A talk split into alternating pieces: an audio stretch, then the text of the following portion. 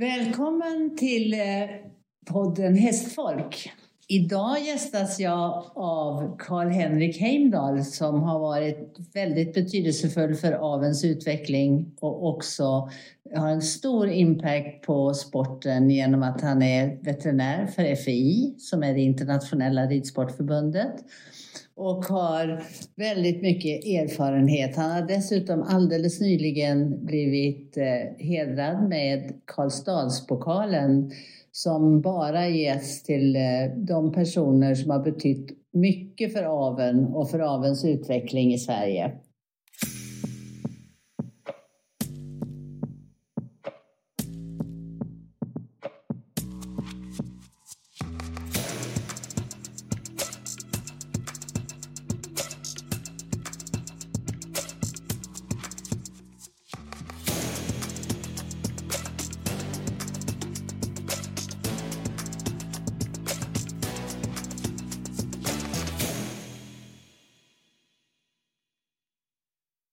Så välkommen Karl-Henrik. Tack så mycket Elisabeth. Tack ska du ha. Ja, vad, hur började det egentligen allting? Och sen, men innan du berättade så tänkte jag, hur skulle du beskriva dig själv? Vi känner ju varandra så att det ska bli spännande att höra. Hur, hur skulle du beskriva dig själv för de som inte känner dig? Ja, beskriva mig själv. Um... Alltså jag är nog, jag tror och jag hoppas att jag är en ganska snäll och vänlig person. Eh, samtidigt har jag eh, en del drivkrafter som eh, kanske ligger bakom att jag har sysslat med och gjort det jag har gjort eh, under många år. Eh, och tyckt att det varit roligt. Eh, jag är ganska engagerad när jag väl intresserar mig för någonting. Jag vill gärna att det ska hända saker eh, in, inom de områdena. Som person i övrigt, jag, ty- jag tror och tycker att jag är ganska social.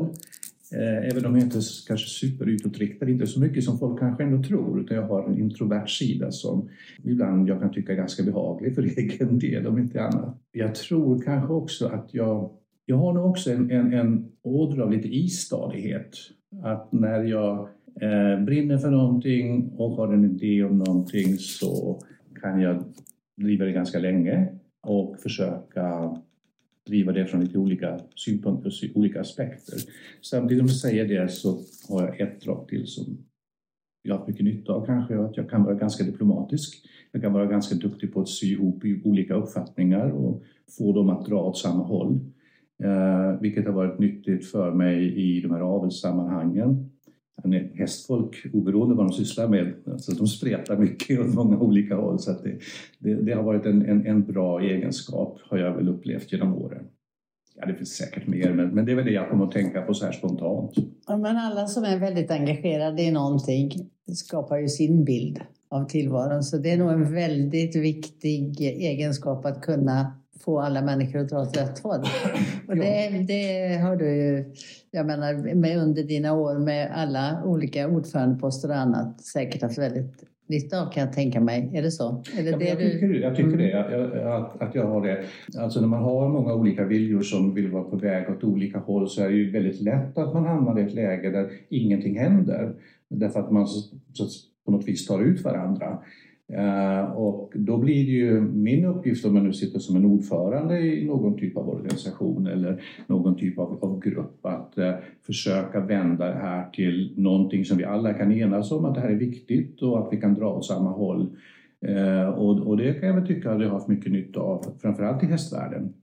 Uh, I den veterinära biten kanske också i vissa sammanhang, uh, inte minst när man har varit ansvarig för kliniken med personal och personalansvar och H R-ansvarig och alltihopa sånt där, så har man också haft nytta av det. Så det är en, en egenskap jag har varit tacksam för att ha. För det är väl lite så i vår hästvärld att det finns väldigt mycket, vi skapar våra egna sanningar, och jag kan tänka mig att med din bakgrund och med din utbildning så vilar mycket på vetenskaplig grund. Så, så känner du att du har hittat en bra balans i det, skulle jag kunna föreställa mig. Vi har ju jobbat ihop en del och eh, det, du har ju alltid varit den som har kunnat balansera upp det. Ja, alltså, det är ju så här naturligtvis att eh, om vi nu pratar specifikt hästavel, eh, där jag har jobbat eh, kanske nästan mest, inte riktigt men, men, men ändå väldigt mycket, så är det ju så att vi nu först börjar skaffa oss kanske vetenskaplig grund till mycket av vårt tyckande och tänkande. Och, och, och, och det är ju väldigt värdefullt, för att eh, det är ju ett område där det finns mycket tyckande och tänkande, mm. och, och där, där man baserar det väldigt mycket på egna upplevelser, och, och någon annan har kanske helt annan upplevelse av samma sak och, och, och får helt, komma till helt andra slutsatser, och man har egentligen ingen gemensam grund att falla tillbaka på. Ett typexempel tycker jag för det, det är ett exempel, vi kommer in en ny hingst i aveln, så ser en tränare eller en ryttare, tre A kommer efter den. Och så har man bestämt att den, den här förärver sig så, så, så. De kan inte hoppa, de kan inte rida på. femton mil bort har en annan tränare sett tre stycken hästar efter samma hingst. Och de har varit väldigt trevliga och väldigt, väldigt bra. Men den hingsten är fantastisk. Alltså den ger så ridbara avkommor och de hoppar så himla bra och de är så snygga. Och man kan ju inte tro att de pratar om samma hästar. Eller de pratar om samma hingst. Och det beror ju på att man bildar sig en uppfattning utav ett litet material. Man är väldigt engagerad, man drar snabba slutsatser. Och då är det så viktigt att dra ihop det här till någon typ av uppfattning som bildar sig på ett större material. Som bildar sig på en, en ordentlig genomgång utav vad har det egentligen blivit. Eh, och då måste man titta på, i ett sånt här sammanhang, så vet vi ju från våra Avens indexstudie att vi behöver titta på åtminstone och se åtminstone femton avkommor av en hingst för att få någon uppfattning om hur de förärver sig. För mödernelinjerna, de olika mammorna med deras egenskaper spelar så stor roll hos individen vi råkar producera. Och, och det gör ju att det blir svårt att efter att sett ett par tre stycken dra slutsatser om just hingstens inverkan. Um, så att, Ja, vi behöver mycket mer vetenskap, vi behöver mycket mer undersökningar. Det har kommit en del de senaste åren, jag tycker man har saknat väldigt mycket när det gäller hästsidan under de åren jag har hållit på. Men det har kommit en hel del de senaste åren som ibland bekräftar det här med, som är beprövad erfarenhet och som vi pratat om som sanningar, och i väldigt många fall så bekräftas det. Men beprövad erfarenhet är ju en lång erfarenhet från många människor.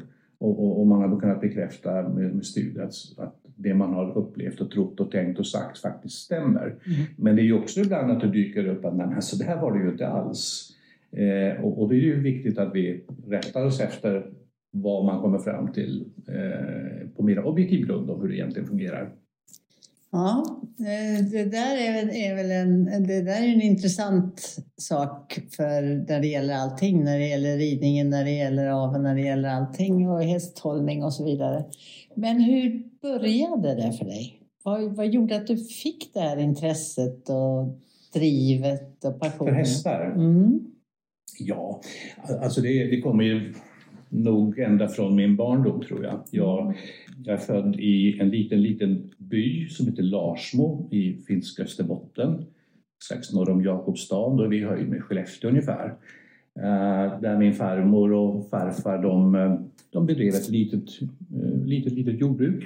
Uh, som kombinerades med fiske, vilket alla i byn gjorde. Med att de hade arbetshästar. Och jag var ju mycket där i min barndom och uh, älskade att vara i I stallet, älskade att vara i, i eh, föhuset som vi säger där, alltså i fähuset och kossorna och sådär. Överhuvudtaget gillade jag vara med djuren, och jag, så jag var alltid varit djurintresserad från första början. Uh, och, men hästarna var speciellt eh, intressanta, och de var, de var lockande och skrämmande på samma gång på något vis.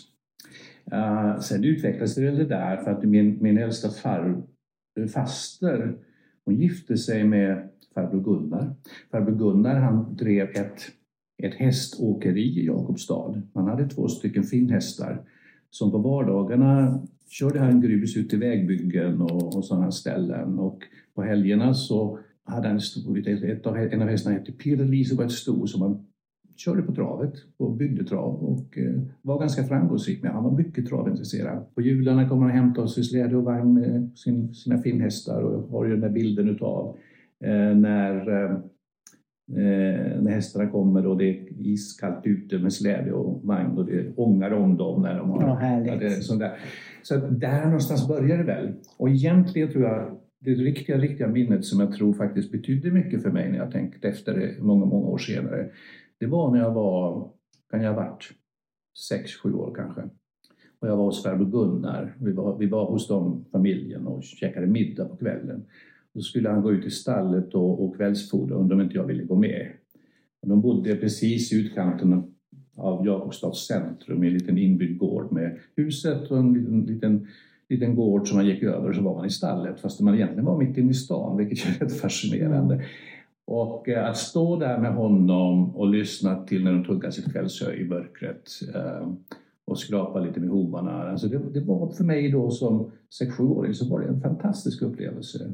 Och den tror jag präglade, alltså den tog det jag redan hade av lite fascination för hästar till ett plan där plötsligt blev ett intresse. Härlig bild. Ja, lite känns ju som att den romantiseras lite, men alltså det är så jag liksom känner den och upplever den. Jag, jag tycker, och det, det gav en väldigt stort intryck till mig. När jag blev lite äldre så flyttade vi, ja, jag var sex år gammal så hade vi redan flyttat till Lönsjönsvik där jag växte upp.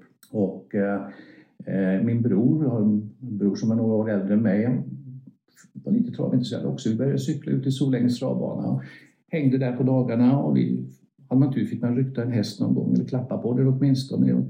Efter att ha hängt där ett tag och förstod att vi inte var jätterädda för hästar så fick kanske ta med dem ut och in i hagen och, och, och lite så. Men det var nog inte förrän jag började vara, jag var, vad var jag? Jag gick nog i grundskolan när jag liksom första gången lämnade eller kom ifrån och lämnade travbiten i det lite grann. Och kände att rida hade nog varit kul. Så en dag av någon anledning, vad som triggade mig vet jag inte, men så satte jag mig på cykeln och cyklade femton kilometer till ridskolan Domsjö utanför Örnsköldsvik. Jag hade sparat ihop fyra kronor och femtio öre så att jag kunde få rida en halvtimme för första gången i mitt liv. fyra kronor och den resan är det sen. Wow. På den resan är det sen. Och det, det är ett känd, en känd ridskola. Ja, ridskolan var ju på den tiden var det en bra ridskola. Ridskolechefen Folke Stenbom var en välkänd hoppryttare, mm. en av våra elitryttare på den tiden. Uh, och uh, alltså redan då var det ju så att det var det var inte så mycket killar som red, det var mycket mer flickor. Mm. Och han förbarmade sig väl för mig lite som kille, för han såg att jag var intresserad. Mm. Uh, så han pushade mig en hel del och, och när jag hade liksom ridit lite mer och sådär så fick jag börja hoppa lite, jag fick börja tävla lite grann på ridskolans hästar. Så han hela tiden sporrade mitt intresse på ett, på ett bra sätt, på ett väldigt trevligt sätt.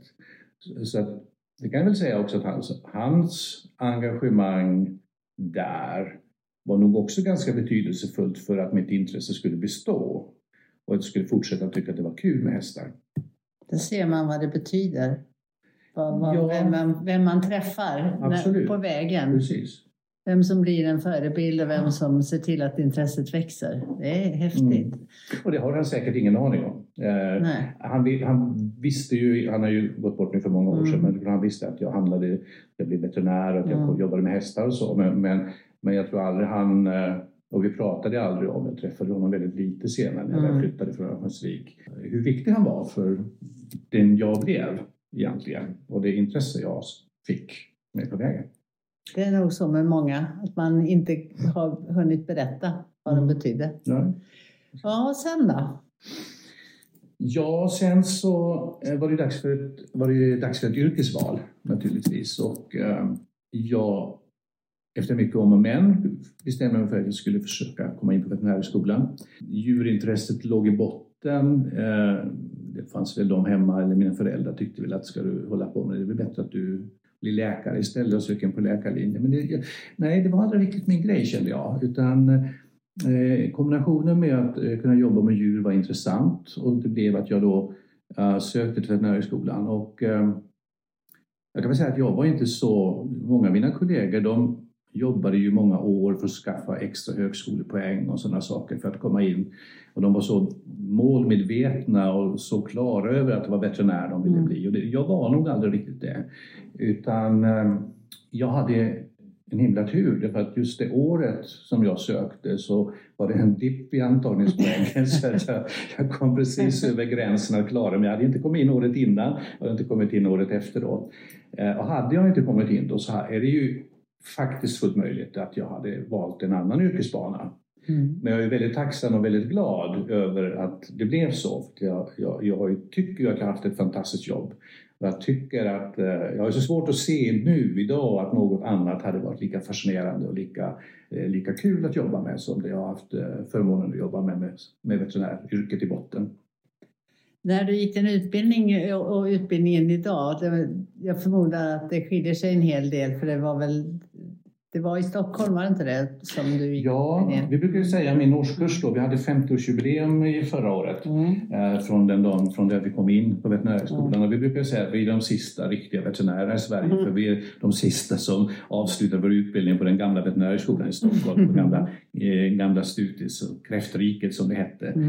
eh, i Stockholm. Eh, det var en fantastisk utbildning och en fantastisk miljö framför allt eh, där den gamla veterinärskolan låg, oerhört trivsam och ombonad och, och, och en, vad vi nog upplevde en bra utbildning mm. som vi fick.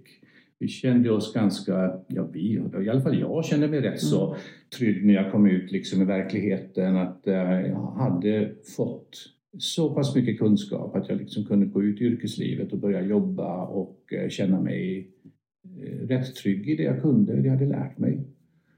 Och sen upptäcker man ju naturligtvis att man kan ju nästan ingenting. men, mm. men, men så är det ju med många yrken. Ju mer, man, ju mer man kan, ju mindre tycker man att man kan. Ja, men så är det ju. Och jag tror att mitt yrke är väldigt mycket. Jag har ju själv gått, känner ju själv att jag gick ju också den, den eh, utvecklingen. Eh, och jag ser många unga veterinärer som också gör det mm. precis på samma sätt idag. Att när man har jobbat en fyra, fem, sex år, då är man ju världsmästare. Då, då har man ju liksom klart för att man har mm. sin utbildning bort. Man har lärt sig en massa under de där första åren. Man känner nu är jag klar. Nu, nu, nu kan jag detta alltså. Och så går det ytterligare fem sex år och så begriper man ju faktiskt ingenting. Då ser man ju hur mycket det är kvar att lära. Och det, det är ju, vilket också är väldigt fascinerande, är att det är hela tiden ett eget lärande. Mm. Och, och, och mitt yrke har ju förändrats oerhört mycket under min yrkeskarriär. Under de femtio åren som jag nu då har varit involverad i det. Och man, man jobbar på ett helt annat sätt idag. Mm. Och, och, och jag lägger inga värderingar i det. Jag tycker det är, det är fantastiskt att kunskapen ökar. Diagnostiken blir så mycket bättre. Vår förmåga att, att, att ställa diagnos på hästar eller vilka djurslag vi nu pratar om är så oerhört mycket bättre. Och vår förmåga att hjälpa är så väldigt mycket bättre. Så att det har ju varit en fantastisk utveckling under de här åren. Kom du in någonting redan då på avelsbiten? Att du tänkte på, på, det, på det genetiska och på avels... Nej, egentligen nog inte så mycket mm. där. Eh, utan där var man så fokuserad på att lära sig grunderna i yrket. Jag, jag var ju helt klar över att jag ville arbeta med häst. Mm. Det var, det var liksom ingen snack om saken. Det, det, det var jag helt klar på från början. Men jag, jag jobbade under de första åren en del med lantbruksdjur. Jag, jag hade ju min... Eh, som man berättade om min barndom, så sprang jag mycket i... i, i hos, hos mjölkkorna och, mm. och jag alltid tyckte om kor, eh, arbeta med kor. Så att jag hade, tyckte det var väldigt fascinerande att jobba med lantbruksdjur och, och, och den närheten som där fanns till, till djurhållning och till naturen och den klokskap som många lantbrukare har när det gäller eh, sin djurhållning, tycker jag var väldigt fascinerande. Det är ju så långt tillbaka till som man kanske ligger lite före det här med stor, de stora producenterna mm. liksom, som har massvis med kor eller massvis med svin eller vad de har för någonting. Det var, mera under, det var, mera, det var mindre, lantbruks, mindre lantbruk och kanske lite mer personligt än, än, än vad det kanske är idag. Jag vet inte, jag har inte arbetat i den sektorn eh, mer än de första åren jag, jag var klar. Eh, så jobbade jag en del med smådjur, men strävade hela tiden efter att kunna lära mig mer om häst och hamnade småningom på Djursjukhuset i Skara som var ett, tillsammans med Helsingborg eh, och veterinärskolan var ett av de djursjukhus som fanns på den tiden. Mm. Och där fick jag möjlighet att jobba halvtid med smådjur och halvtid med häst på hästsidan. Så där la jag ju väldigt mycket grunden till mitt kunnande på häst och att jag så småningom kunde specialisera mig helt på häst och bli en av de första examinerade hästspecialisterna i, i Sverige. Men den grunden lades där utav, utav de kollegor jag arbetade med tillsammans, så att vi, man fick fokusera på hästar väldigt mycket.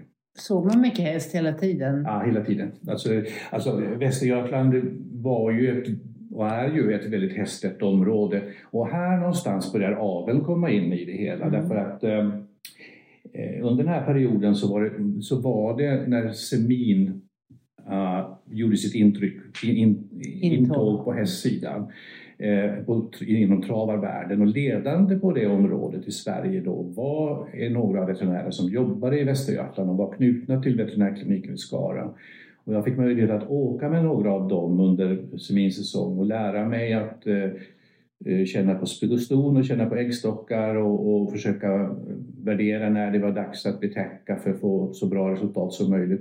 Och detta är ju då, ska man veta, nu känner jag som att det är jättegammalt, för det, mm. på den tiden fanns det ju inte ultraljudsundersökningar till exempel. Vi kunde inte titta på ägg. Vi, vi fick använda vår näve och känna mm. och försöka bedöma storlek och försöka bedöma Uh, hur mjuk eller hur fast uh, äggblåsan på äggstocken var, och utifrån det försöka erfarenhetsmässigt då göra någon sorts, få någon sorts uppfattning om om det är dags att betäcka nu eller, mm. eller, eller inseminera nu, eller om man ska vänta ytterligare ett dygn eller kanske två dygn och så här. Och det var oerhört spännande och väldigt, väldigt roligt, och jag lärde mig oerhört mycket, och där någonstans började ju då avelstänket att, uh, att bryta fram. Hur gick det med ridningen då på den tiden? Ja, den, var, den låg ju lite på is, men fast inte helt och hållet, utan jag hade väl tävlat hoppning upp till några ett trettio starter och så på den nivån, och lite upp till ett A tror jag på dressyr, jag kommer ihåg, men väldigt amatörmässigt. Jag blev aldrig, var aldrig speciellt talangfull som ryttare, men det var ju roligt att hålla på. Mm. Och någonstans där under tiden jag var i Skara och jobbade där så köpte jag faktiskt en treåring hos en uppfödare som jag lärde känna och som jag utbildade själv. Och som jag hade väldigt mycket roligt tillsammans med. Det var ju ett riktigt träben som gick in på en hoppbana och tyckte det var, spelade ingen roll om jag hade fyra, åtta eller sexton fel. Jag kunde tycka att det spelar roll, men, men uh, han var inte helt försiktig av sig. Men vi hade väldigt mycket roligt tillsammans, och, och uh, jag lärde mig mycket uh, utav Karotush som han hette. Mm.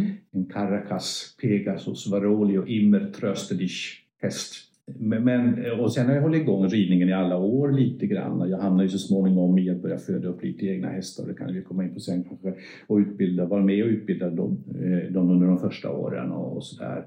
Men ryttare på någon tävlingsnivå det blev jag aldrig. Jag kände ju aldrig, jag hade riktigt den ambitionen heller. Utan, nej, det var, det var så mycket häst i övrigt också. Så att mitt eget häst där under ett antal år blev väl lite satt på skymundan. Hur gick det efter Skara då? Var, hamn, var hamnade du då? Ja, sen, jag, jag kom in, jag, kom, jag hade ju en tjänst i Skara där jag gjorde, var ungefär halvtid på, på smådjur och halvtid på häst. Jag ville ju mer och mer jobba med häst, och eh, en dag kom jag in till min chef, Gustav Björk, som var chefsveterinär där. Oerhört kunnig och duktig veterinär. Och eh, jag skulle få då arbetsschemat för hösten. Och i det schemat så låg att jag skulle jobba poliklinik på smådjur i sex månader och ingenting på häst. Och på stående fot så sa jag upp mig, så att det, det gör jag inte. Jag letar mig vidare, jag kan göra andra saker för jag vill jobba med hästar. Uh, och Gustafsson var en, uh, han kunde inte erbjuda annat, han hade ingen annan tjänst uh, just då. Jag hade gått på lite vikariatstjänst och sådär. Tittade han på mig en stund och så plirade han lite, så sa han, men du... Om du jobbar kvar någon månad till så vet ju jag att man kommer att utlysa utbildningstjänster för hästveterinärer som A T G kommer att finansiera. Och eh, söker en sån så kan det kanske nog hända att du har en viss chans att komma in. Och då visste jag ju i stort sett att gjorde jag det så skulle jag få det. För Gustav han var ju med i de här sammanhangen, och han var med som drev och drev de här utbildningstjänsterna. Så egentligen indirekt lovade han mig, stannar du ett tag till så ska jag lova att du kommer att få en utbildningstjänst inom A T G, och då får du jobba kvar och jobba enbart med häst. Och det ledde i sin tur då till att eh, jag blev kvar något år ytterligare i, i, i Skara. Eh, jag jobbade ett halvår eh, med hästrelaterade frågor på eh, universitetet i Uppsala, och sen jobbade jag ett par år i Helsingborg eh, som hästveterinär, och fick efter det min specialistkompetens för häst. Och, och sen dess har det varit bara hästar och ingenting annat. Men nu är ju F E I veterinär också. Hur, när började det? Och, och när, när blev du tillfrågad om att eh, vara det? När var det första gången? Alltså jag, jag hamnade ju, efter jag var färdig med specialistutbildningen så hamnade jag i Göteborg. Mm. Och jobbade då på A T G-klinik på Travet. Och under den perioden var jag väldigt mycket ute som tävlingsveterinär på, på alla möjliga tävlingar, på alla nivåer. På den tiden hade man ju veterinärbesiktning även i lättklass, mm. i hoppning. Så att, vilket som en parentes jag alltid har sagt i alla tider och står för fortfarande, det är ju det vi ska ha. Det är ju det vi ska ha. Jag har aldrig känt att jag gjort så mycket nytta för en hästar någonsin som när jag står och besiktar hästar som kan gå nittio centimeter, en meter, en och tio. Och, och, och de har varit halta i, i tre månader och ingen... Och så rätt orutinerade ryttare, det är så här det känns. Nej, det är inte så här det känns. Och jag tyckte man gjorde nytta hela tiden, hela tiden på den där... på den tiden när man hade besiktningar på den nivån.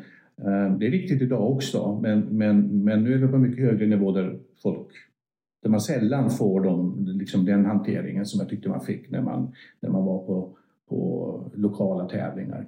Men jag jobbade alltså mycket som tävlingsveterinär och um, lärde känna många tävlingsryttare. På något vis inom Ridsportförbundet tänker jag kanske, jag vet inte riktigt. Men vi fick ju då nittonhundranittio så fick ju vi, skulle ju vi arrangera World Equestrian Games, det första världsmästerskapet sammanhållet för alla discipliner i Stockholm. Och åren innan det så gjordes det, vad ska man kalla det för, försökstävlingar eller så ja. i, i olika discipliner. Uh, stora tävlingar i, i var fälttävlingar och fyrspanskörning, och det var väl också någon, jag minns inte det var i hoppningsstyr, för det hade man ju så mycket erfarenhet av att arrangera. Men där någonstans blev jag tillfrågad om jag ville vara med som eh, jobba som F E I-veterinär. För internationella ridsportförbundet. Ja, precis. Ja. Mm. Och det förfrågan kom ju via svenska ridsportförbundet. Mm. Och det ville jag ju förstås. Det var ju lite spännande. Och just idag när jag jobbar med detta så är allting är ju väldigt reglerat. Allting är väldigt uppstyrt. Vi har, det finns utbildningsplaner för vad man måste gå igenom för att bli F E I-veterinär. Man måste... Eh, passa vissa examina varje år för att mm. fortsätta jobba som F I-veterinär, så är jag på det. Det fanns ju ingenting. Det krävdes bara att, man, att någon tyckte att man kanske visste vad man höll på med. Mm. Ungefär så. Mm. Men det ledde ju till att jag då blev yngsta veterinären i den vet commission som hade hand om hoppning, dressyr, voltige vid vägg i Stockholm. Och det, och det var ju en, en helt fantastisk upplevelse på väldigt, väldigt många sätt. Och på den vägen har det rullat på sig där. Och nu, nu har jag precis blivit, um, man har gjort de utbildningsskalorna där och man graderar veterinärerna, vilket man inte gjorde förr, i olika nivåer, precis som man gör med domare. Och, uh, nu införde man strax innan V M i Herning här nu, ett, uh, alltså i år då, man behöver vara fyrstjärnig F I-veterinär för att få göra vissa stora tävlingar som World Cup-finaler, mästerskap, O S V M och whatever, i mästerskapsväg. Uh, så att jag är nu klarat min examen för att vara fyrstjärnig som F I-veterinär och tillsammans med en femton-tjugotal övriga mm. i Europa. Mm. Så, så det är kul, och därmed kunde jag också jobba nu då, vad blir det då, från nittonhundranittio till nu, det är alltså trettio, trettiotvå år senare. Några, några år sådär. Ja, men typ så, så har jag, gjorde jag nu mitt andra världsmästerskap eh, i Herning mm. som F I:s... Eh, Foreign Veterinary Delegate som det heter, för att övervaka veterinärfunktionen på, på världsmästerskapen i Herning, vilket också var en helt fantastisk upplevelse. Och viktig, en, en, naturligtvis en väldigt viktig del att man har det så reglerat så att allting sker som det ska ske och att man för, är där för hästarnas del och ser till att alla ja, sådana här tävlingar. Absolut. Det, det blir det, mer och mer atleter ja. och mer och mer idrotts... Men utav hästar och ryttare naturligtvis. Det är ju så. Alltså det, det har ju förändrats oerhört mycket genom åren. Mm. Och, och, och det sätt som, som sportarna utvecklas och så ska ju hästarna utvecklas med. Och det är ju väldigt viktigt att vi har checkpunkter där vi checkar av att se att de hästar som, som kommer i den här verksamheten, i tävlingsverksamhet, oberoende egentligen vilken nivå vi pratar om. Mm. Att de är väl förberedda, att de är fysiskt okej, okay, att de mår bra. Eh, att de självklart inte är orena eller visar smärta på något annat sätt.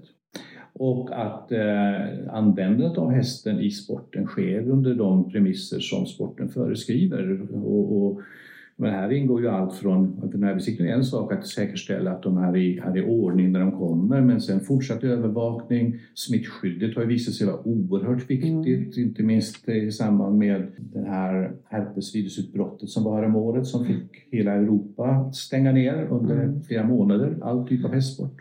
Och det gör ju att vi idag vid alla sådana här tävlingar, internationella tävlingar, har mycket striktare regelverk och mycket striktare kontroll runt de hästar som kommer in i stallar till exempel. För att minska och förhoppningsvis helt förhindra riskerna av att man får utbrott av smittosamma sjukdomar under en, en tävlingsperiod där man har väldigt många hästar som är uppstallade i, väldigt nära varandra i ganska, ibland kanske lite trånga stallmiljöer. Mm. Så att det finns mycket, det finns mycket där att jobba med, och det, det är ett roligt och det är ett, som jag också upplever, viktigt arbete att, att vara med där. När man då talar om ditt, ditt engagemang som veterinär på stora tävlingar både där hemma och i världen, så tänker jag på sambandet mellan avel och sport. Där har ju du, du har ju betytt så mycket för utvecklingen av aveln. Jag menar, du har varit inte minst selekteringen av hingstar, mm. avelsvärdering. Ditt jobb som avelsledare, ordförande i olika får, organisationer. Ja, det får det. Får jag kanske berätta hur jag hamnade där då? Ja, det vore det spännande. Var, det, var lite av ett, av ett, det är lite av ett sidospår till jobbet i Skara som vi pratade om tidigare. Bra. Det var att i Skara arbetade då en veterinär som heter Lars Erik Magnusson, som var en av den tidens stora hästveterinärer. En riktig hippolog och en, en fantastisk hästmänniska var han. Och jag hade förmånen att få jobba tillsammans med honom i Skara. Eh, en person jag lärde mig mycket av. Och han var nog den som liksom på något vis kunde börja knyta mig ännu mera. Inte bara via semin som jag pratade om förut, men även via att titta på hästar och försöka bedöma hästar. Förstå vad det kan leda till. Och jag åkte en hel del med honom och tittade på hästar som skulle ta sig. Det hade faktiskt i Skövde vid den tiden lite aktioner. Och, och, och han var den som gjorde alla besiktningar av de hästarna som skulle komma till de här aktionerna. Men jag fick följa med honom på de här.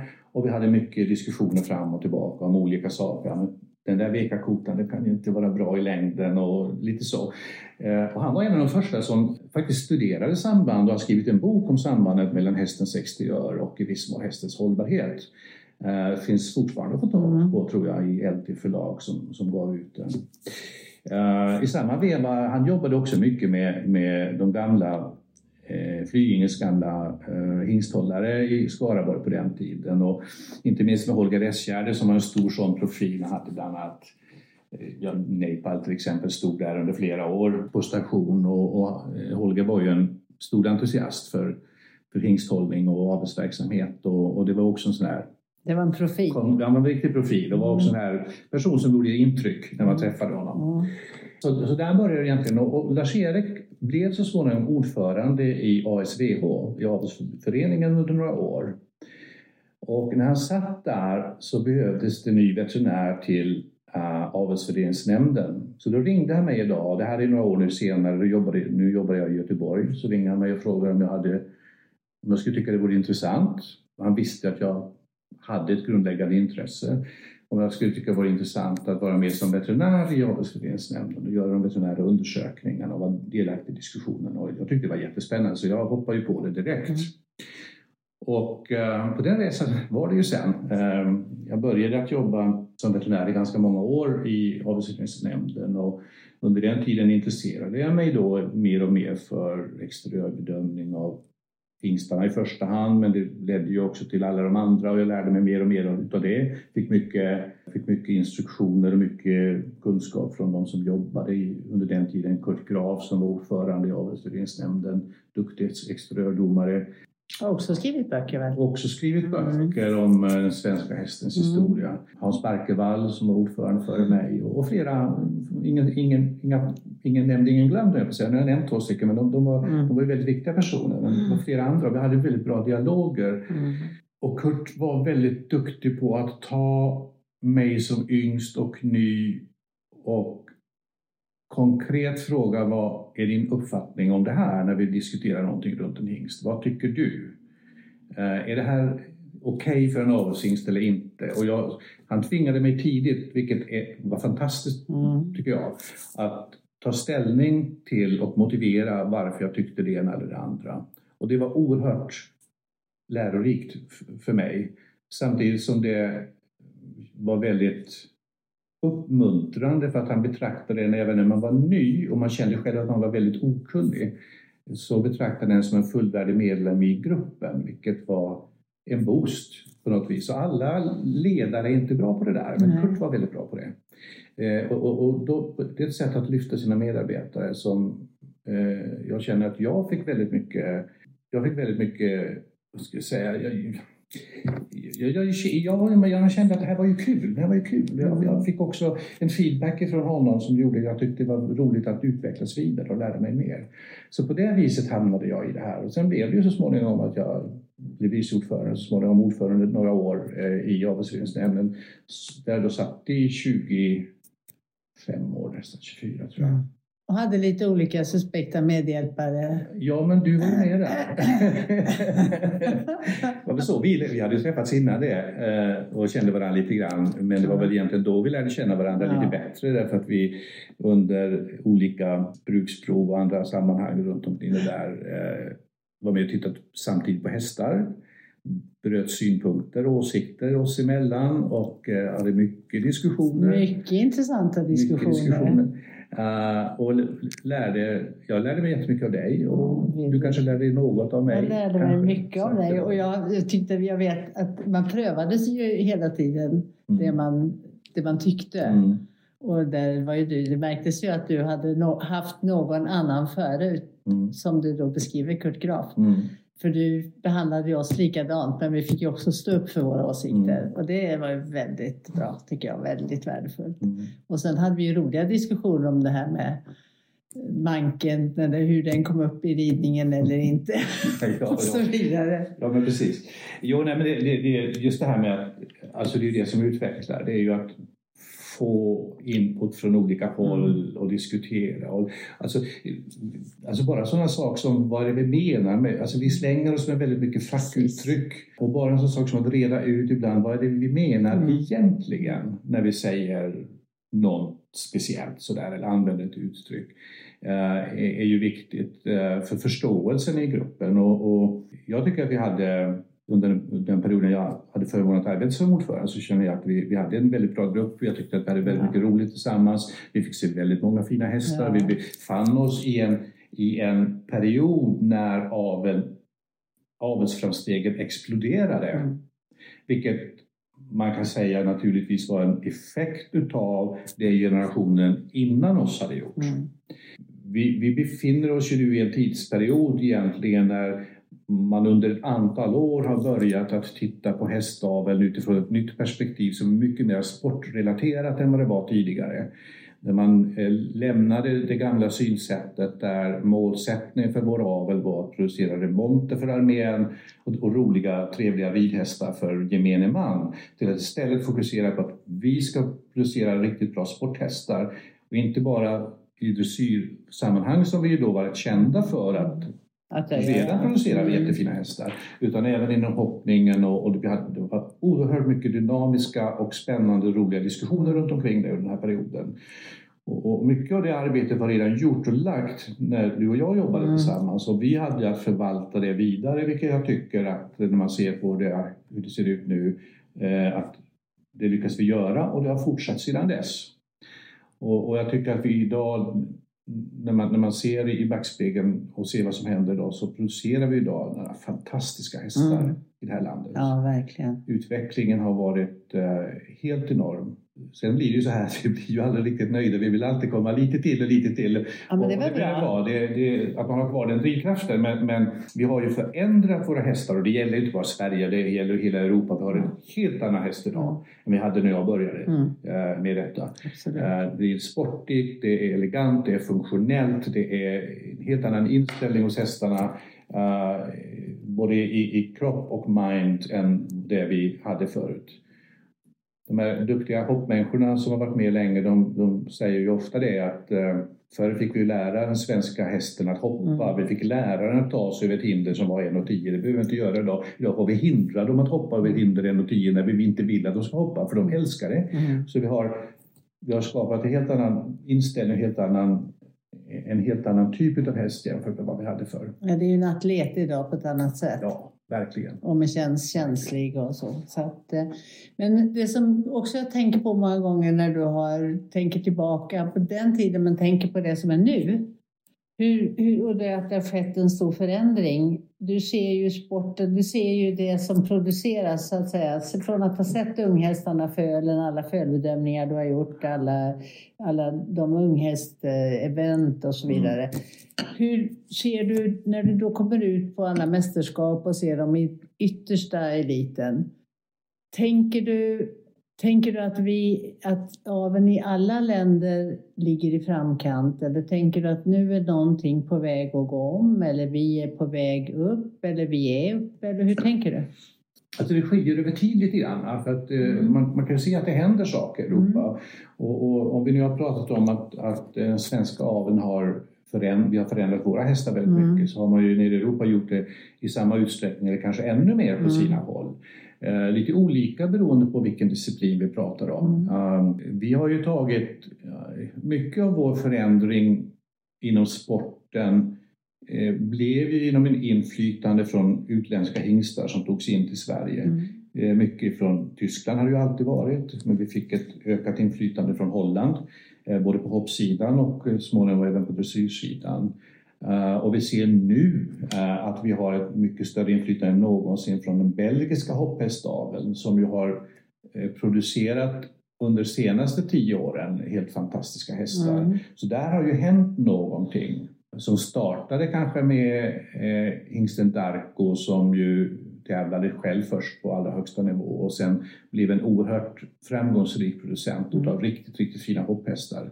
Kanske inte den modernaste typ, mm. kanske inte den mest atletiska på många sätt. Kanske inte heller den mest tekniska. Men eh, gav eh, till sina avkommor en hoppvilja och ett hopphuvud och en hoppförmåga. Som sedan har förvaltats vidare nu i ett antal generationer sedan dess.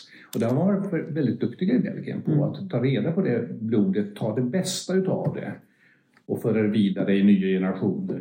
Genom att använda Darko-blodet via hans hingstavkommor, använda de hingstarna som har varit, som har med hans bra egenskaper och som har kanske lite mildrat det som var mindre bra utav det som han gav. Och där man så börjar man skapa också mycket mer modern häst. Men har kvar egenskaperna med hoppvilja och hoppförmåga och inställning som, som har lett till så stora framgångar för dem. Och det ser vi att det börjar påverka svensk hästavel nu också. Rent allmänt, mera tillbaka till din fråga.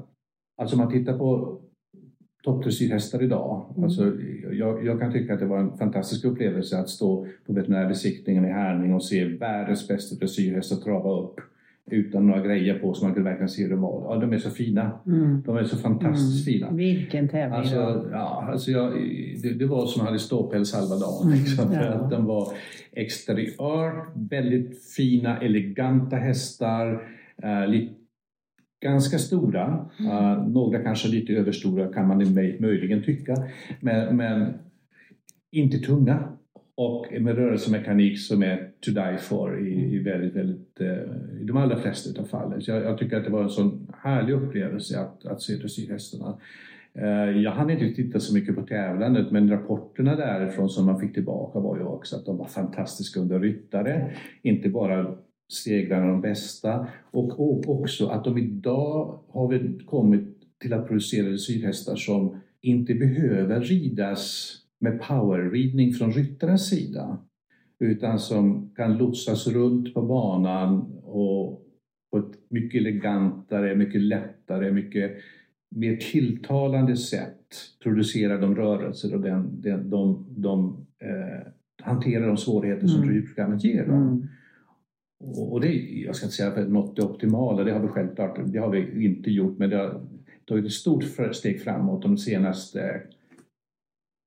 Kanske senaste två, tre generationerna utav dressyrhästar. Ja, känner jag har blivit säkert en stor skillnad. Ja, det var fantastiskt. Herning var ju fantastiskt eh, att se. Att se. Och det är roligt för man, man har ju, vi har ju haft den här diskussionen under ett antal år nu. Mm. Framförallt inom dressyrsporten med hur ska ridningen vara? Mm. Hur ska den gå till? Och vad är, hur, hur, hur påverkar det hästens välfärd när vi rider på den? Vad, vad tvingas de till? Vilken form ska de gå? När blir det optimala? Egentligen något som sliter på hästar och sådär. Och på något vis så har vi nu kunnat lämna det. Inte lämna det så att vi inte ska tala om det. Men, men, men många av de här, vad ska jag säga, mindre, mindre trevliga bilderna som kunde komma och dyka upp lite, lite av och till. Lite för mm. ofta. Mm. Känner jag att de är mera sällsynta nu. Och, och med den här utvecklingen så är, är sporten på väg åt rätt håll som sport betraktat. Och för hästarnas skull mm. också. Hästar som har lätta för att göra. Och det är ju målsättningen för all avel. Vi vill skapa hästar som tycker om att göra det vi vill att de ska göra. Som har en fysiologi och har en, har en, en, en exteriör som det är lätt för dem att göra det ska göra. Och skapa hästar som har en inställning som tycker just att det är kul att göra det som vi också vill att de ska göra. Så att man får, så man kan knyta ihop det här och, och Och då behöver man inte göra någon övervåld, citationstecken, på en häst från ryttarens sida. Utan mera guida runt. Vad, är, vad ska vi göra nu? Mm. Nu ska vi göra det här. Ja, men gud vad kul, nu gör vi det. Mm. Och när vi kommer dit, vilket jag tycker uppenbart vi har gjort mm. på vissa nivåer i sporten. Mm, mm. Ja, det är ju det, det, det vi strävat efter i alla år. Det, det, det är fantastiskt. Det är det vi vill se, harmoni. Ja, ja visst. Och ändå...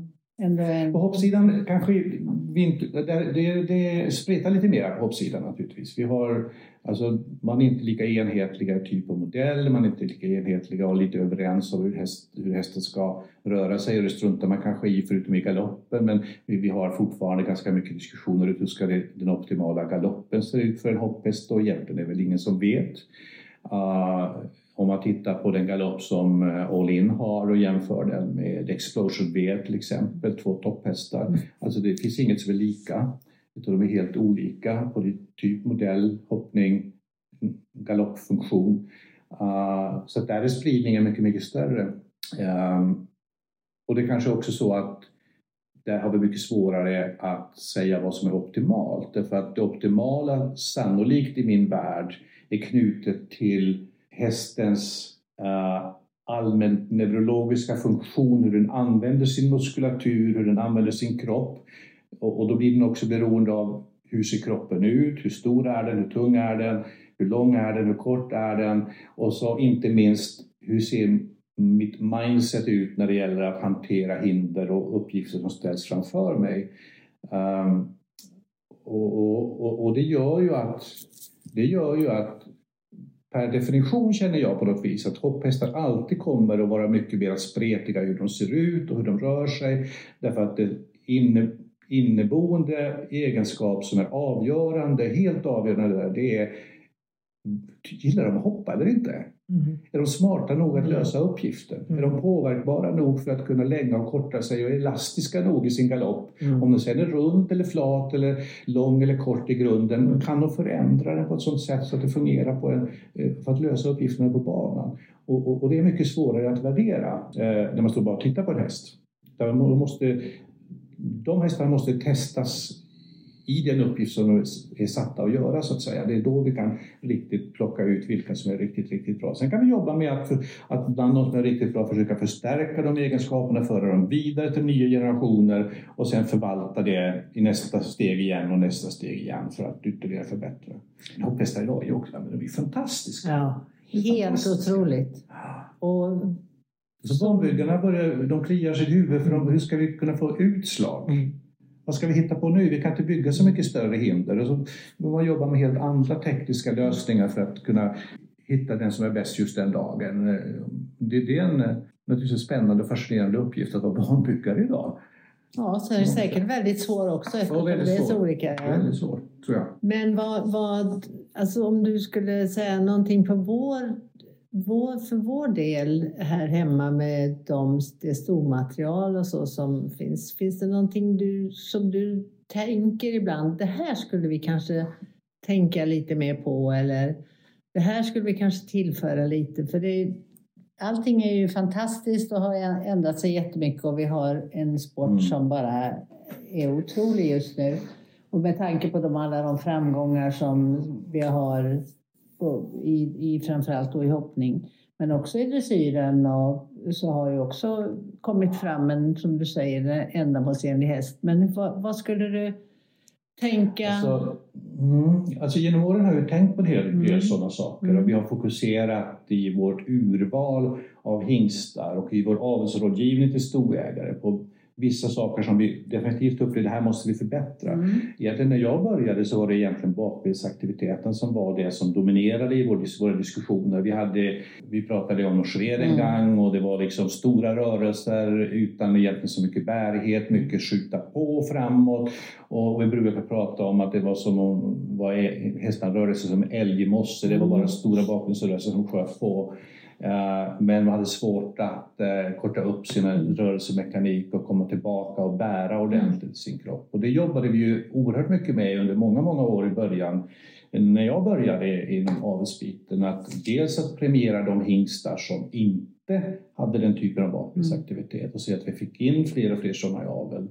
Och i viss mån också plocka bort, vilket man gjorde ju på den tiden, hingstar som inte förärvde en korrekt mekanik för den sport som då utvecklades efterhand.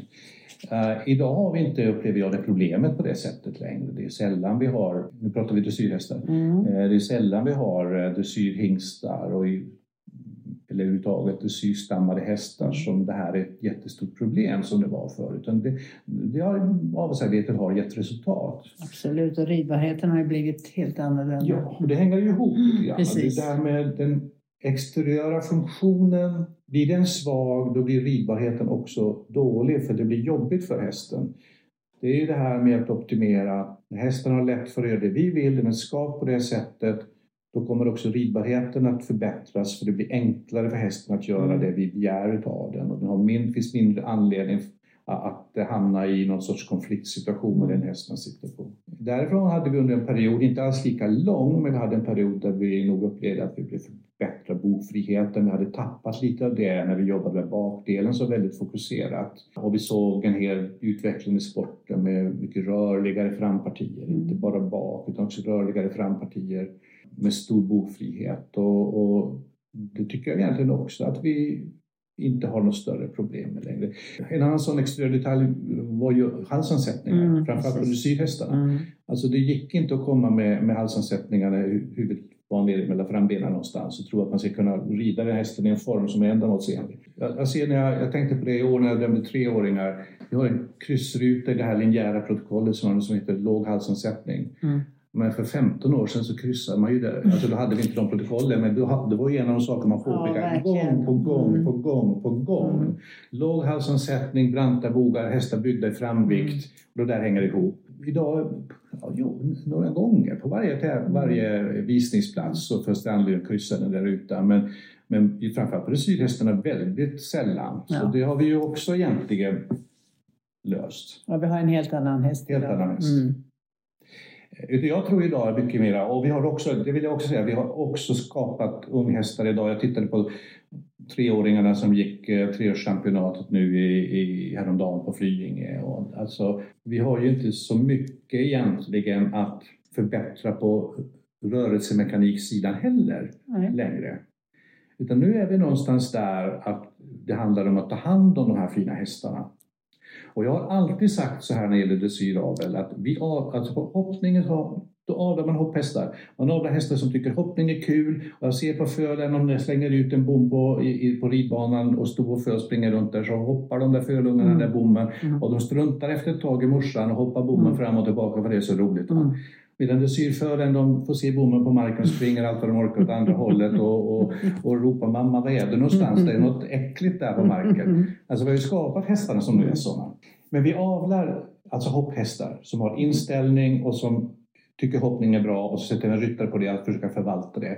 Men vi avlar på andra sidan gångartshästar. Vi avlar hästar som har bra gångarter, men vi avlar inte dressyrhästar, har jag alltid hävdat. Mm. Vi utbildar dressyrhästar mm. utav de här gångartshästarna som mm. vi har producerat. Mm.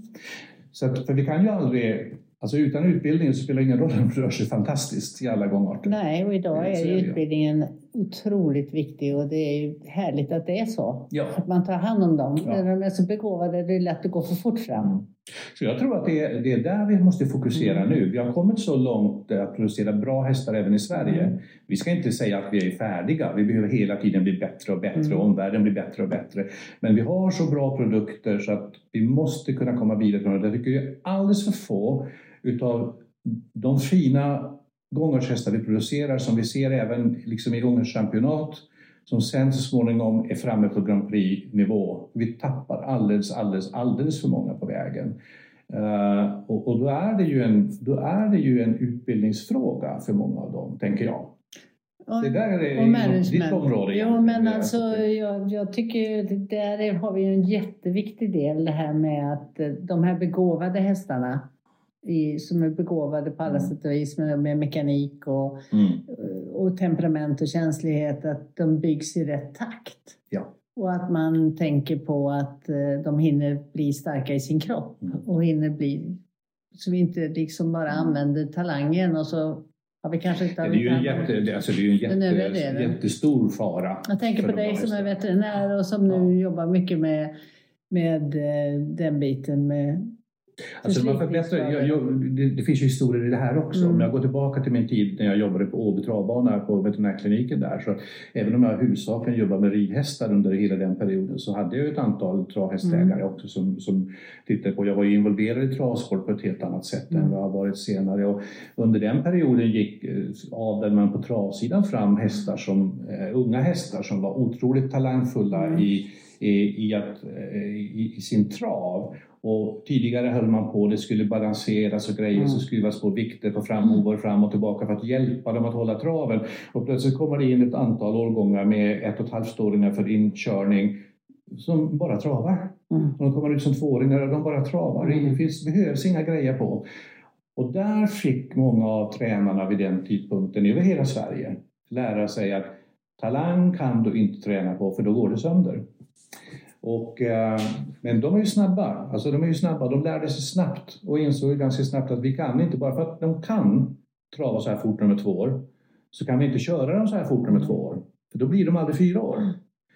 Och vi är lite kanske i det läget när det gäller en del av, av våra ridhästar idag. Om vi går tillbaka då till gångarshästarna som är så fina. Vi kan diskutera mycket runt det här med, är de överrörliga? Mm. Ger överrörligheten skador som i sig och, och så vidare? Och ja, det gör det väl alldeles säkert. Jag, nu är vi tillbaka till sånt här som vi inte har studier riktigt på. Men mm. det finns ju en, biologi innehåller också en hel del logik. Och bara det logiska i att med stora, stora rörelser som utnyttjas av ryttaren för tidigt innan muskulatur och stödjande vävnad är på plats och stark nog. Ja, det är klart att det kommer att slita på kroppen. Och det är klart att det gör att risken för att vi förlorar hästarna på vägen blir för stor. Så den här grundläggande utbildningen av hästen är ju A och O för den långsiktiga hållbarheten. Det gäller ju hopphästar på samma sätt också. Ja, det måste det ju verkligen göra ja. också, för att jag menar hoppförmågan är ju också, där är också så mycket talanger. Ja, oerhört mycket talanger idag. Och där är ju tävlingssystemet naturligtvis ja. också väldigt viktigt. Ja, det är det ju. Och, och där kan man absolut ha, alltså ungestävlandet är ju något som... Alltså jag tycker ju att det är bra. Jag, jag, jag ser ju att väldigt många, och, och jag har följt upp, och i Avensföreningen gjorde vi det när jag satt där som ordförande eller som, som vd under några år. Och följde vi upp äh, en hel del av de hästarna som har gått ungdomschampionaten och vad det blir av dem sen. Och det finns ju någon sorts äh, konstig inställning och diskussion om att en häst som var framgångsrik som unghästen kommer aldrig att bli något av den sen. Och det finns fler, vi har flera studier på svenskt material, det kommer en ny studie, internationell studie på dressyrhästar som har varit framgångsrika i, i, i unghäst-V M. Och, men de hästarna, om de tas om hand korrekt, så är det framgångsrika hästar i toppnivå på sporten också några år senare. Så att, men, men om man maximerar uttaget av talang innan det är färdigt, ja, då når de nog inte allra högst upp i sporten. För då blir inte arbetet de får uppbyggande, utan arbetet blir istället nedbrytande. Och när arbetet blir nedbrytande, då har ju liksom rutschkanan neråt eh, börjat. Jag har jobbat, efter jag blev pensionerad eh, och lämnade avelsföreningsarbetet, så har jag konsultarbetat på Agra djurförsäkring. Där lanserade vi för några år sedan projekt som heter Stoppa hältan. Så mycket har gått ut på, ibland har jag tyckt nästan att det varit lite pinsamt grundläggande. För det är så grundläggande. Men, men jag har också förstått när man pratat med folk att det måste tjatas och tjatas och tjatas om detta. Mm. Hästar måste få tid att växa. Hästar måste få tid att bli starka. Hästar måste få tid att göra många saker. och i, i, under de första åren av sitt arbete, och inte fokusera för tidigt på specialdiscipliner, utan de måste få ett omväxlande arbete när kroppen får anpassa sig till ett ordentligt jobb som varierar och som inte sliter. Gör man samma sak med unga hästar bara för att man är duktig på någonting, dag ut och dag in, ja då blir det plötsligt nedbrytande. Mm. Och jag brukar jämföra med att vi sitter på våra kontor med våra datorer och, och pillar på datormusen lite nu och då, och sen plötsligt på datormusarm. Mm. Alltså den där rörelserna på fem till tio centimeter max fram och tillbaka. Nej, men gör man det dag ut och dag in, månad efter månad efter månad, så plötsligt så har man skapat skador av nästan ingenting. Mm. Och rider man en häst på en volt eller ett ridhus på ett visst underlag större delen av tiden under deras utveckling, så hamnar man lätt i motsvarande situation. Och då har man en häst som inte håller, eller som blir skadad, eller som, som, som måste rehabiliteras eh, många gånger helt onödigt. Det du säger nu tycker jag är väldigt viktigt, så att det nästan kräver en helt alldeles egen del utav en podd för att, för att verkligen poängtera vikten av det här och hur mycket det betyder och vad du ser i, din, i ditt jobb och vad du tror man kan förändra lite grann. Men det finns två saker nu som jag skulle vilja göra till. Mm. Och det ena är att du, skulle, du ska tänka på vad skulle du vilja lämna med rent allmänt. Det gäller överhuvudtaget när det gäller världen, hästvärlden. Om det är det viktigaste du ser, om du tänker på allting du är aktiv i och en enda sak som du tycker är väldigt viktig. Och den andra frågan är, vad skulle du gjort om du inte hade gjort det här? Välj vilken ordning du vill svara på det. Ja, vi tar det första först, som är väldigt viktig. Och, och då, då tänker jag i allt det vi har pratat om, så är det ju hästen som är i centrum. Mm. Det är ju, alltså, sporten finns inte utan hästen. Dressyrsporten finns inte utan hästen. Hoppsporten finns inte utan hästen. Utan hästen. Och, och, och vi har inte varit inne på fälttävlan, körning och sånt. Men, men det är samma sak där. Och de har ju haft samma utveckling. Men på någonstans så är nog det viktigaste ändå på något vis att hela tiden lyfta hästen i centrum. Hästens välfärd. Att vi tar hand om de här individerna på... och ett optimalt sätt, på allra bästa sätt.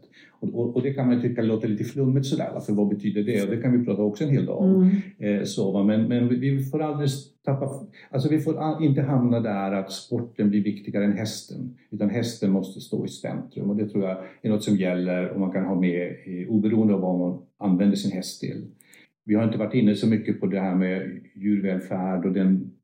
den diskussion som är runt i, i världen idag runt användandet av häst. Och vi vet att det finns människor som tycker att hästar ska, ska vi inte utnyttja till någonting, utan att det är ett felaktigt sätt att se på djur. Och det måste vi förhålla oss till. Och då blir det ännu, ännu viktigare att vi har vår häst i centrum och dess välmående i, i fokus. Även inom sporterna. Och jag tycker vi, vi gör det, men jag tycker att vi kan bli bättre på det. Så det är väl i så fall det. Vad skulle jag ha gjort om jag inte hade... blivit veterinär och jobbat med hästavel. Alltså jag berättade någon gång i början här att jag inte var så där superfokuserad nu när jag kom in på veterinärskolan, utan jag kunde, hade jag inte kommit in hade gjort något annat, och, och jag har ju alltid någonstans i min bakgrund har jag väl alltid tyckt om att undervisa, och jag var nog på väg under ett antal år att, åt lärarhållet, och jag skulle misstänka att jag hade nog hamnat där. Jag tycker fortfarande att det är väldigt roligt att föreläsa, jag tycker det är roligt att dela med mig av det jag tycker och tänker och det jag har lärt mig. Jag har alltid haft ett stort nöje av de uppdrag jag har haft där jag har kunnat föreläsa om saker som jag gillar att prata om och som jag är engagerad i. Så att jag, jag skulle misstänka att jag hade väl... jag skulle bli lärare på något vis. Jag hade, till och med, jag hade nog till och med tankar innan jag kom in på det med veterinär att jag ville bli gymnastiklärare. Mm. På den tiden var jag väldigt sportig av mig. Det kan man kanske inte tro. det, det var mycket, det var mycket friidrott, det var mycket orientering, det var mycket längdåkning på skidor och, och det var mycket tävlande innan, innan hästarna kom in i mitt liv och satte stopp för allt det. Så att då var nog tanken kanske att gympa lärare tillsammans med någon typ av teoretisk ämne också. Att undervisa. Ja, och det kan jag säga att du har ju, du har ju varit föreläsare för våra tränarutbildningar, och det är alltid, alla kommer alltid därifrån och tycker att du är en sån fantastisk föreläsare och tycker att det var så intressant, så att jag förstår att du det kunde varit det du hade gjort annars. Men du har ju också föreläst för oss när vi har, eh, när det har varit olika sammanhang med aveln och så. Så att det, det är jättehärligt. Det vi inte sa, som vi kanske bara ska nämna också innan vi slutar, det är ju att du faktiskt själv har fått upp framgångsrika hästar. Framförallt en i Kanada. Ja, jag har ju, alltså, det är lite så här, har jag alltid varit lite sådär, ska jag hålla på med någonting så är det rätt bra att veta själv hur det är egentligen. Och, och det var väl lite drivkraften till att jag skaffade mina egna hästar att rida på, att jobba som veterinär och ge folk en massa råd om hur de ska hantera hästar i olika situationer. Så är det ju rätt bra om man har provat själv vad det innebär att ha en häst står på box i tre veckor eller fyra veckor. Mm. Och liksom klart för sig att det, det kanske inte är himla optimalt. Det är inte så lätt att hantera. Så behandlar vi ju mycket hästhältor förr i världen. Eh, men, eh, jag, men jag hamnade i avelssektorn. Jag, någonstans där också så hittade jag en gård jag köpte utanför Kungsbacka. Mm. Och eh, i baktanken i det var ju det så att jag skulle kunna ha mina egna hästar och kunna rida en del. Men också att jag, det var ju kul med avel och, och jag brann ju för det. Att kunna ta några föl och, och föda upp. Och jag fick tillfälle att från Britt Hagström som var en god vän och kund till mig. Och importerade och köpte och sålde mycket hästar. Mm. Framförallt hopphästar. Hon var faktiskt eh, tillsammans med sin Thomas, hennes dåvarande sambo, de var den första sponsorn till Peter Erikssons svårklasshäst, första svårklasshäst tror jag. Eller en av de första i alla fall, mm. eh, som han hade. Och eh, hon ringde mig en dag när jag precis hade köpt gården. Så jag har en häst som, som hon hade som hon visste att jag tyckte väldigt mycket om. Mm. Och eh, den hade varit skadad ganska länge med något obskyrt problem. Och så att jag kan nu ta kvar den här hästen. Så jag köpte ut den försäkringspengar från henne och tänkte att vad bra, jag tar ett föl på den. Och sen så får jag en jättetrevlig ridhäst om hon blir okej okay och kommer att fungera i ridhäst, ridarbete ett år senare. Mm. Och det gjorde hon inte, men hon fick tolv föl. Och ett av de fölen var det? Ett av de fölen blev sen en riktigt, riktigt duktig hopphäst. Hamnade i Kanada med Hirdens ryttare, vann ett antal Grand Prixer, till och med i Spruce Meadows och de stora Grand Prixerna där. Var med och vann flera Nations Cup för Irland och var som bäst placerad nummer åttiofem åttiosex på mm. världsrankingen eh, efter sin bästa period. Jättekul, jätteroligt. Mm. Och hon har ju sin tur haft ett antal syskon som också varit duktiga men som inte kanske hamnat... För det är ju så när man föder upp hästar. Det, har man, det spelar ingen roll hur bra hästarna är, de måste hamna rätt. Ja. Och, och det, det är rätt ryttare, rätt ägare. Och, och just Märta Louise som den där hette, den, den fick det. Och, mm. eh... Karl-Henrik, vi har haft ett härligt samtal. Lärorikt och härligt och, och så glad att eh, du ville vara med. Så tack för det här samtalet. Tack så mycket, det var jättekul. Och för er lyssnare så vill jag säga tack för att ni har lyssnat idag. Och vi hörs igen. Hej då!